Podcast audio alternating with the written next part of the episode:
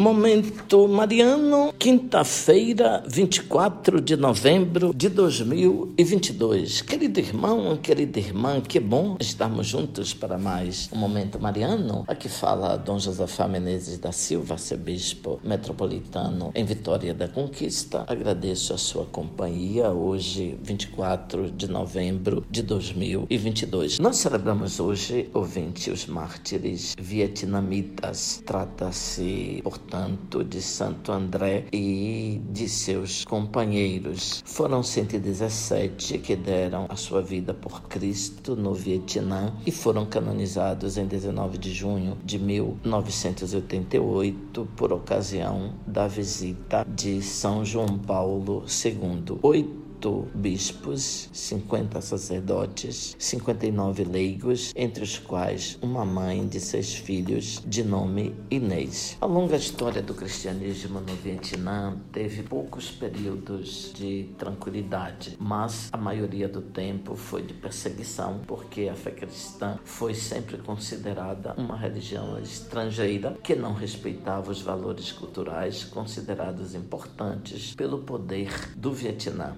Sociedade dividida em castas e o culto aos defuntos se alternavam em relação ao cristianismo, portanto, períodos de anistia e perseguição. Em pouco mais de um século, mais de 100 mil foram mortos nos três séculos de evangelização, significando milhares de mártires. Muitos morreram sobre as montanhas, nas florestas e nos campos de concentração ou locais de exílio. Dos 117, a liturgia nomeia somente Santo André Dunglac, que foi padre, cujos pais eram pobres, por isso foi criado por um catequista. Depois seguiu a vocação presbiteral, ordenou-se e foi nomeado pároco e missionário em diversas localidades do país. Várias vezes foi preso, mas os fiéis pagaram contra sua vontade o resgate. Chegou um dia que ele recusou, dizendo que quem morre pela fé sobe ao céu. Por isso é melhor ser preso e ser martirizado do que fugir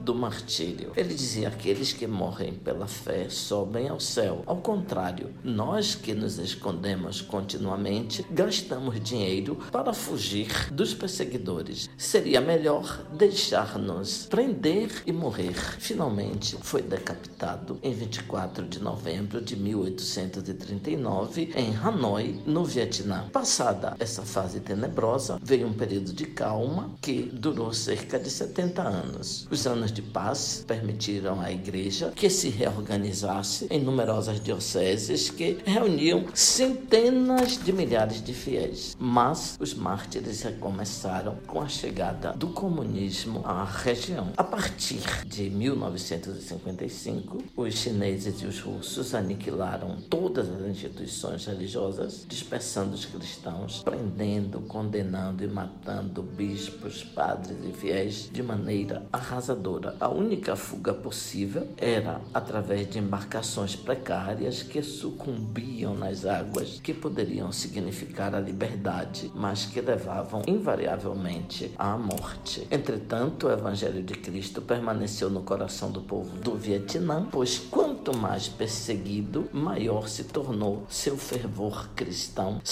que o resultado seria um elevadíssimo número de mártires. O Papa São João Paulo II, em 1988, inscreveu esses heróis de Cristo no livro dos santos para serem comemorados juntos e como companheiros de Santo André Dunglac no dia de sua morte. Abençoe-vos, Deus Todo-Poderoso, Pai, Filho, Espírito Santo. Amém. Ouvinte, louvado seja nosso Senhor Jesus Cristo, para sempre seja louvado.